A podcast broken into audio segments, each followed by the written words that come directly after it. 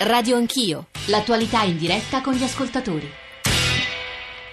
9.07, tornate con Radio Anch'io, Giorgio Zanchini al microfono, 48 ore decisive per il centrodestra, titola stamane il giornale. E noi stamane cogliamo l'occasione dell'inizio questo pomeriggio alle 14.30 a Milano della cosiddetta convention, incontro, riunione che Stefano Parisi ha organizzato per rifondare il centrodestra, riorganizzare il centrodestra e tutta una serie di punti interrogativi, ma anche il raduno di, Pontina, di Pontida, tra l'altro sono vent'anni dal primo eh, raduno e oggi Repubblica, Ilvo Diamanti fa un'analisi dell'evoluzione eh, della Lega, ma poi anche i banchetti che Fratelli d'Italia ha organizzato nel Paese per raccogliere l'opinione dell'elettorato, per riflettere assieme a voi, ascoltatori, sul centrodestra. Dicevo, altri leader ci accompagneranno adesso dalle 9 alle 10, sentiremo Gianfranco Fini, sentiremo eh, Giovanni Toti, eh, Renato Brunetta, eh, sentiremo anche da ultimo eh, Matteo Salvini, eh, ma la voce degli ascoltatori e osservatori e politologi ovviamente. 335 699 2949 per sms, whatsapp, whatsapp audio, eh, radio anch'io, chiocciorai.it per i messaggi di posta elettronica. Bruno Manfellotto ci sta ascoltando, tra poco lo presenterò, ma vorrei da prima leggervi un po' dei messaggi che ci state mandando. Io sono un elettore di centrodestra, ci scrive Alessandro da Reggio, Emilio, da Reggio Emilia, i troppi privilegi privilegi della classe politica ci hanno spinto a votare 5 Stelle e poi molti che dicono io ho smesso di votare centrodestra ma sono finito nell'astensione, altri che sottolineano come il voto cattolico del centrodestra sia in questi anni eh, sparito. In realtà, ad esempio, nella convention di Parisi sembra ci siano molte figure importanti del mondo cattolico e eh, di, in particolare di eh, CL. Alberto da Milano e Dario da Alatri e poi sentiamo i commenti, le valutazioni di Bruno Manfellotto, la voce Gianfranco Fini e altre voci raccolte da Nicola Ramadori. Alberto, buongiorno. Eh, buongiorno a voi, eh, grazie per darmi questa possibilità. Eh, devo soltanto dire questo, che secondo me eh, il dottor Parisi rappresenta forse l'ultima possibilità per il centrodestra per fare bene, anche perché la sinistra purtroppo dico, non ha eh, dato delle risposte serie in questi ultimi anni al, al Paese e pertanto faccio tanti auguri al suo paese perché ha grandi, dimostrato in passato comunque delle grandi professionalità che ha maturato in varie occasioni, anche in, in vari governi. E quindi spero veramente che lui riesca a unire le forze eh, come dire, eh, liberali, serie di questo paese, del, del, della destra moderata, che non c'è più intorno a questa sua nuova idea eh, che spero sia vincente non tanto per lui stesso ma per il paese veramente. Alberto, posso chiedere lei, se, se vuole rispondere ovviamente, che ha votato nella sua vita? Guardi, io nella mia vita ho sempre votato per partiti moderati del centro o del centrodestra uh-huh. e per quanto riguarda il Movimento 5 Stelle hanno tante belle idee veramente che il popolo, secondo me e anche io stesso, molto spesso condivido. Eh ma che purtroppo fanno fatica a diventare idee che si possono portare, portare nel governo. Alberto, grazie per questo suo intervento. Dario da Alatria. Alatria è un, un paese, una cittadina vicina a Frosinone. Dario. Buongiorno, buongiorno, buongiorno sì. eh, ma guardi, io eh, faccio una piccola premessa. Sono un uh, democristiano non pentito, d'accordo? Quindi sì. Eh, oggi cinquantenne, ho militato in quel partito per uh, oltre vent'anni, da giovanissimo, e eh, mi sento orfano oggi, assieme io ritengo a milioni di nostri connazionali, eh, di un partito che effettivamente possa rappresentare quelle che sono le istanze vere de, nostra, del nostro paese, della società, specialmente della parte più debole. Io per anni sono stato impegnato nella, nella cooperazione sociale e so di cosa parlo. Allora, il venuto meno oggi, in estrema sintesi, il, il berlusconismo e quindi anche l'antiberlusconismo, eh. io credo che sia arrivato il momento veramente di mettersi attorno ad un tavolo, chiamando ovviamente tutti i soggetti eh, ehm, del, diciamo, dell'area moderata, per ricostituire un partito effettivamente di ispirazione cristiana.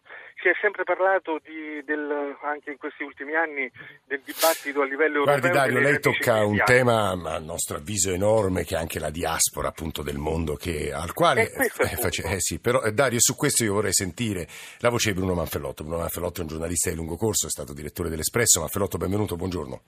Buongiorno, grazie a voi. Perché gli ascoltatori pongono una serie di domande, da ultimo Dario anche importanti, perché in effetti dove è finito quella, quel corpo massiccio eh, de, che del centro moderato italiano, anche cattolico, si è sparpagliato Manfellotto, no? Nel... Beh certo, sai, questo poi, le, le, le domande e le osservazioni degli ascoltatori sono tutte assai corrette nel senso che l'impresa titanica che sta tentando Parisi, che, che, è un ex manager che però aveva cominciato anche facendo il sindacalista di estrazione socialista, una storia un po' diversa diciamo da quella dei cattolici ai quali sì. faceva riferimento il, l'ascoltatore di, di, di, Alatri. È un'impresa titanica cui si tratta di riportare a casa alcuni milioni di voti che in questi anni si sono sparsi. Il voto cattolico da quando è finita eh, la, la, la, la, strategia della, della, Chiesa di riferirsi a un unico soggetto politico e ha lasciato i suoi eh, fedeli o militanti liberi di decidere, eh, questi voti per quello che riguarda il voto cattolico sono dispersi, ma lo stesso è successo con quello che è stato il voto berlusconiano per vent'anni. Era nato in un momento particolare della storia d'Italia, ricordate che Berlusconi scese in campo, come diceva lui, sulla scia della crisi dei grandi partiti e con una parola d'ordine fortissima che era quella diciamo contro il Partito Comunista o quello adesso come si chiamava DS o PDS, insomma di ex comunisti o comunisti militari. Quindi erano due parole d'ordine fortissime che adesso però sono, si sono dissolte, sono state dissolte dalla storia, diciamo. Quindi Parisi deve tentare un'operazione eh, molto difficile. Non a caso Manfellotto stamane più... diversi osservatori dicono che l'operazione di Parisi è persino più difficile di quella di Berlusconi del 94. Ma infinitamente più difficile. Eh, Berlusconi appunto aveva intanto era Berlusconi, ecco, che non è che se ne trovano così per, per strada, era un personaggio di grandissimo carisma, cioè con una grandissima organizzazione, disponibilità finanziaria, un progetto politico molto preciso e riuscì a fare quell'operazione di federazione, di federare le forze, che è quello che vorrebbe tentare oggi Parisi, ma con una destra divisa e con la nomenclatura di questa destra che viene pregata da Berlusconi di non andare alla convenzione. Esattamente, su questo poi... Lo stesso Berlusconi, lo stesso Berlusconi capisce che, eh, come diceva l'ascoltatore prima, devi anche presentarti con una immagine, una nomenclatura totalmente nuova. Eh, questo è un punto importantissimo, ne discuteremo tra l'altro con Renato Brunetta, con Giovanni Toti, c'è una figura molto importante della storia del centrodestra che è quella di Gianfranco Fini. Valeria Volatile l'ha intervistato. Radio Anch'io. Presidente Fini, cosa sta avvenendo nel centro-destra? Da una parte la convention di Parisi, mal di pancia in Forza Italia che Berlusconi cerca di placare lanciando una conferenza programmatica del partito a ottobre, poi Toti che va a Pontida dalla Lega e la Meloni che nelle stesse ore sarà in diverse piazze con gli stand di Fratelli d'Italia. Nel centro-destra c'è effervescenza e questo è un fatto positivo. Naturale che dei partiti come Forza Italia e Lega Nord e Fratelli d'Italia cerchino di migliorare migliorare la loro condizione. Quel che è poco chiaro è l'obiettivo della iniziativa di Parisi se l'obiettivo è quello di rilanciare Forza Italia, più che legittimo, francamente non si capisce perché non ci vada nessun dirigente di quel movimento, anzi siano piuttosto polemici i vertici. Se l'obiettivo invece è quello di creare un altro soggetto politico, perché non dirlo esplicitamente? Qual è la sua previsione? Pensa che Berlusconi ritirerà l'appoggio a Parisi cedendo alle pressioni dei big azzurri oppure eh, riuscirà a ricompattarli intorno a quel nome perché, come dice il direttore del Corriere della Sera, serve una nuova area liberale e moderata? Francamente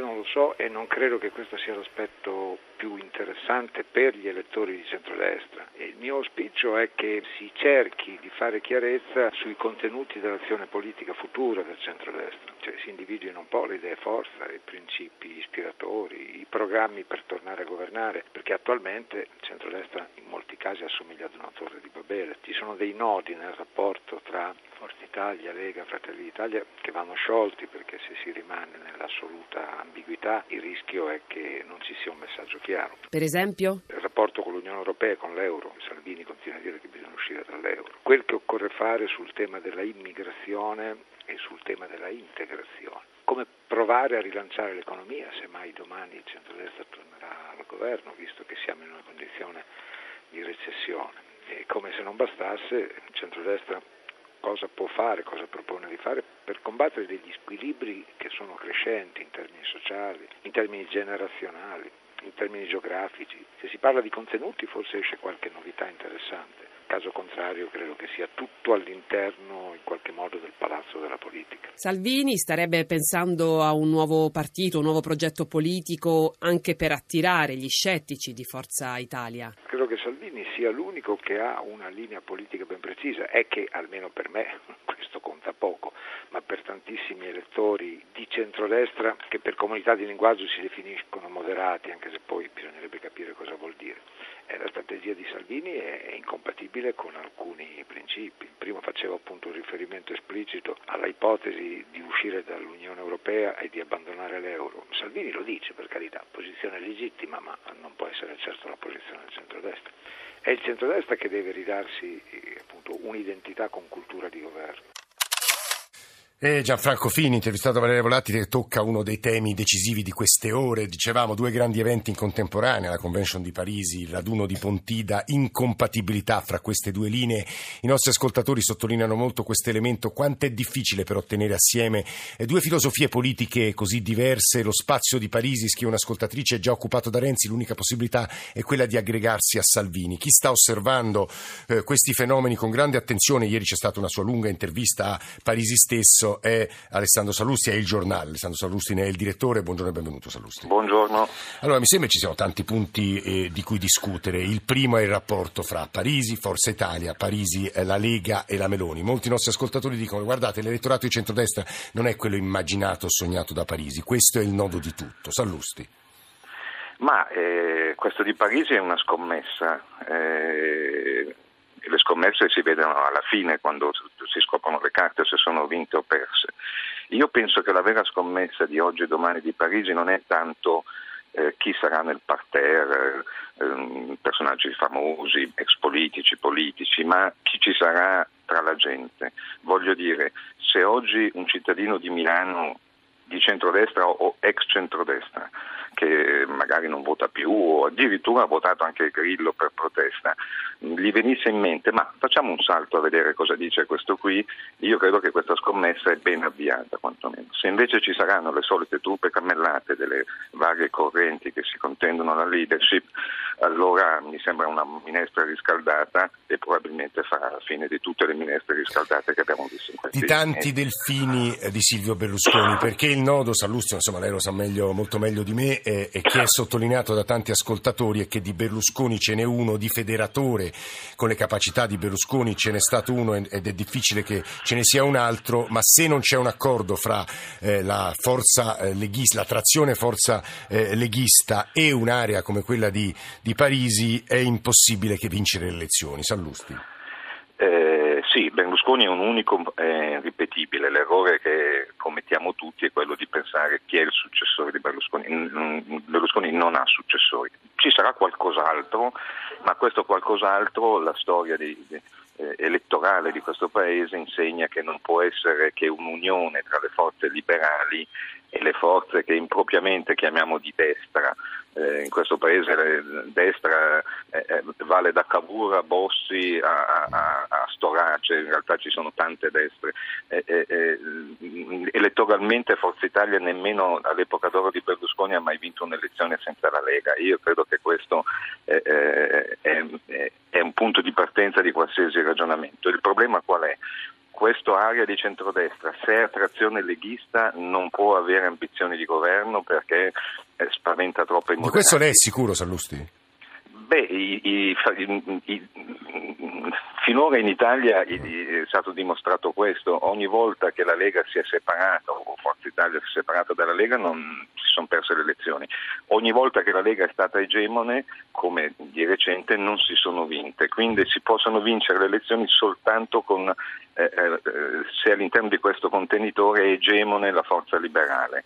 Eh, eh, è possibile che con Parisi questa eh, forza liberale torni a essere egemone rispetto alla Lega e che quindi traini la Lega dentro una coalizione che ha ambizioni di governo. Questo immagino sia un po' l'obiettivo e il progetto che si pone, ma insomma ringraziamo molto Alessandro Sallusti, direttore del giornale, i nostri ascoltatori, molto interessante perché cerca di andare nel cuore dei contenuti di un'offerta politica che potrebbe essere appetibile per l'elettorato e vincere le elezioni, in, poi bisogna vedere gli scenari e le ipotesi, ma insomma ne discuteremo col capogruppo, il presidente dei deputati di Forza Italia, Renato Brunetta, al quale diamo il benvenuto. Buongiorno Brunetta, benvenuto.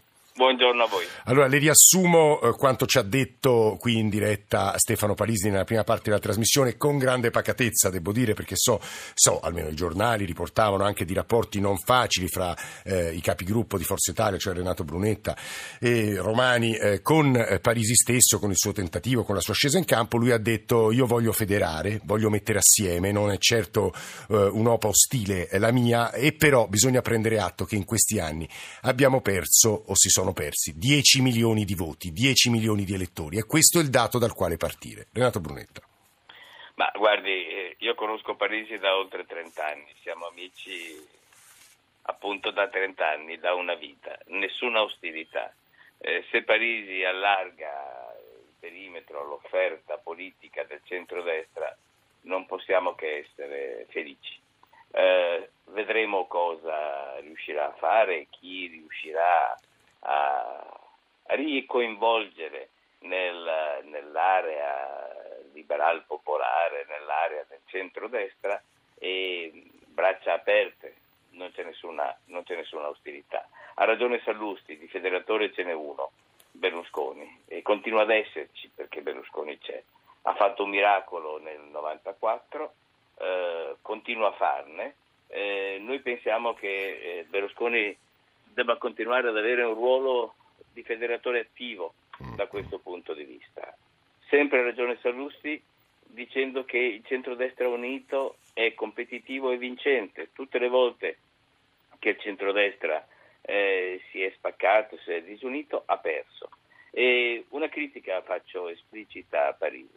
Quando lui dice abbiamo perso 10 milioni di voti, sì. il centrodestra ha perso 10 milioni di voti e però non fa l'analisi giusta perché abbiamo persi. Li abbiamo persi con, eh, perché abbiamo accettato di votare Monti, per esempio, e il centrodestra, eh, tutti noi, abbiamo accettato di eh, consentire le dimissioni di Berlusconi in quel novembre del 2011, eh, 2011 e, e, di appoggiare eh, un governo mai eletto da nessuno, quello di Monti, che poi si è rivelato un disastro. Dovevamo invece andare alle elezioni, avremmo vinto, avremmo perso, ma avremmo mantenuto l'unità del centrodestra. Abbiamo sbagliato ad appoggiare eh, eh, Enrico Letta, eh, le larghe intese. Abbiamo sbagliato a fare il Nazareno senza la Lega. Eh, cioè, tutte le volte in cui abbiamo rotto, anche per senso di responsabilità, come per Monti, come per Letta, come Lei dice l'unità del centrodestra. Abbiamo rotto l'unità del centrodestra, eh, è venuto fuori un disastro e i nostri elettori eh, ci hanno o abbandonato o si sono messi nella... Renato Brunetta, eh, posso provare a muovere due obiezioni? Sull'unità certo. del centrodestra eh, mi sembra, lo diceva poco fa Gianfranco Fini ai nostri microfoni, c'è un nodo che però non può tenervi uniti ed è il rapporto con l'euro e l'Unione Europea. La Lega è esplicitamente, diciamo, per la sovranità monetaria, credo che voglia, poi fare, farebbe insomma, un referendum. Il secondo punto è, stamane Giorgia Meloni sul libero chiede, ma insomma, se al referendum vincono i no. E Renzi, anche se ieri ha detto finché ho la fiducia io resto alla guida del Paese, e Renzi si dimette. Che facciamo come centrodestra? Renato Brunetta. Ma vede, quello che ha fatto Berlusconi nel 94, di mettere insieme la Lega al nord eh, e, e Fini al centro-sud, fu un miracolo che portò a dieci anni di governo del centrodestra. Eh, superò il secessionismo di Bossi, ce lo ricordiamo tutti, mise insieme la destra che diventava democratica al federalismo eh, di Bossi con eh, l'approccio liberale di Berlusconi. E abbiamo governato bene eh, dieci anni eh, su venti. Io penso che ci sia ancora il terreno eh, per una costruzione di un programma e un progetto comune. Le faccio un esempio. Eh, però manca la figura apicale, Brunette. Ma non è detto, non è, non è vero Eh, Berlusconi c'è, eh, le culture ci sono, la storia c'è, ma mi faccia dire sull'Europa. Questa Europa non ci piace, ma non piace a nessuno. A chi piace l'Europa? Non piace neanche a Renzi. Eh, il, il surplus della Germania, la Germania che diventa ricca e tutti gli altri diventano oh, poveri eh, nella lunghissima recessione. Può essere accettabile un'Europa di questo genere? Di un club in cui ci sono eh, quelli che ci guadagnano da una crisi e quelli che ci perdono. Questa Europa egemonizzata da Schauble, dalla, dalla Merkel, ci può piacere? No, non può piacere a nessuno. Questo euro, che era una stra- straordinaria innovazione e invenzione, che poi alla fine decide eh, democraticamente c'è cioè chi e se a Parisi piacesse però Brunetta se a Parisi piacesse quell'Europa quell'assetto ma, vede, ma mi scusi mi scusi noi stiamo parlando di soggetti politici esistenti eh, Forza Italia con il suo 12, 13, 14%, la Lega 12, 13, 14%, eh, Fratelli d'Italia della mia amica Giorgia Meloni del suo 4, 5%, sì. soggetti politici esistenti che hanno 4, 5 mila eletti negli enti locali, sì. sindaci, eh, hanno 50, 60 deputati, senatori, parlo di Forza Italia e così via. Quindi stiamo parlando di soggetti politici che hanno una storia, che hanno eh, eletti, che hanno un tessuto, che hanno dei cuori, che hanno dei dirigenti e così via. Poi stiamo parlando di un tentativo di un bravo ragazzo eh, che è Stefano Parisi, che è solo un tentativo. Per il momento senza mm. contenuti, perché non ho... Oh, eh beh, ce l'ha annunciato, diciamo, li, li annuncia. Eh, sì. vabbè, allora mi dica i primi cinque contenuti del programma di Parigi. No, i primi due ha detto che lui farà, farà due proposte su immigrazione e ah, politica mi, economica mi scusi, molto... Sì. scusi, mi scusi, siamo seri. Mi dica cinque contenuti. Non li sa neanche lei. No, no, allora, no, li ho letti, allora, sono lo ancora... Sapremo, eh. Lo sapremo tra oggi e mm, domani, sì. ma siamo felici di saperlo poi tra oggi e domani vedremo chi va sul palco, chi sì. c'è. Ma io dico tutto quello che allarga l'offerta politica nel centrodestra. Dopodiché, se Parisi dirà viva la Merkel, viva questa Europa, viva Renzi, è legittimo che lo dica, ma non, non sta con noi. Se invece dirà eh, vogliamo cambiare l'Europa, perfetto, vediamo come. Vogliamo mandare a casa Renzi, perfetto, vediamo le tue idee. Sì. Se vorrà dire dopo, dopo Renzi facciamo una nuova legge elettorale, se avrà delle idee, vediamo quali sono. Però perché, mi scusi, mm. caricare di così tante attese e, come dire, la buona volontà di una mm. bravissima, uh, di un bravissimo ragazzo. Sì, sì, no, il punto è molto chiaro. Giovane, Brunetta, purtroppo c'è il giornale radio, ma insomma il, mi sembra che il senso, eh, l'oggetto dell'intervento di Renato Brunetta fosse molto chiaro. Arrivano le opinioni più diverse su centrodestra e futuro del centrodestra e anche provenienze politiche dei nostri ascoltatori. 335 699 2949, grazie al Presidente dei Deputati di Forza Italia Renato Brunetta. Adesso il giornale radio per le ultime notizie, torniamo assieme tra poco.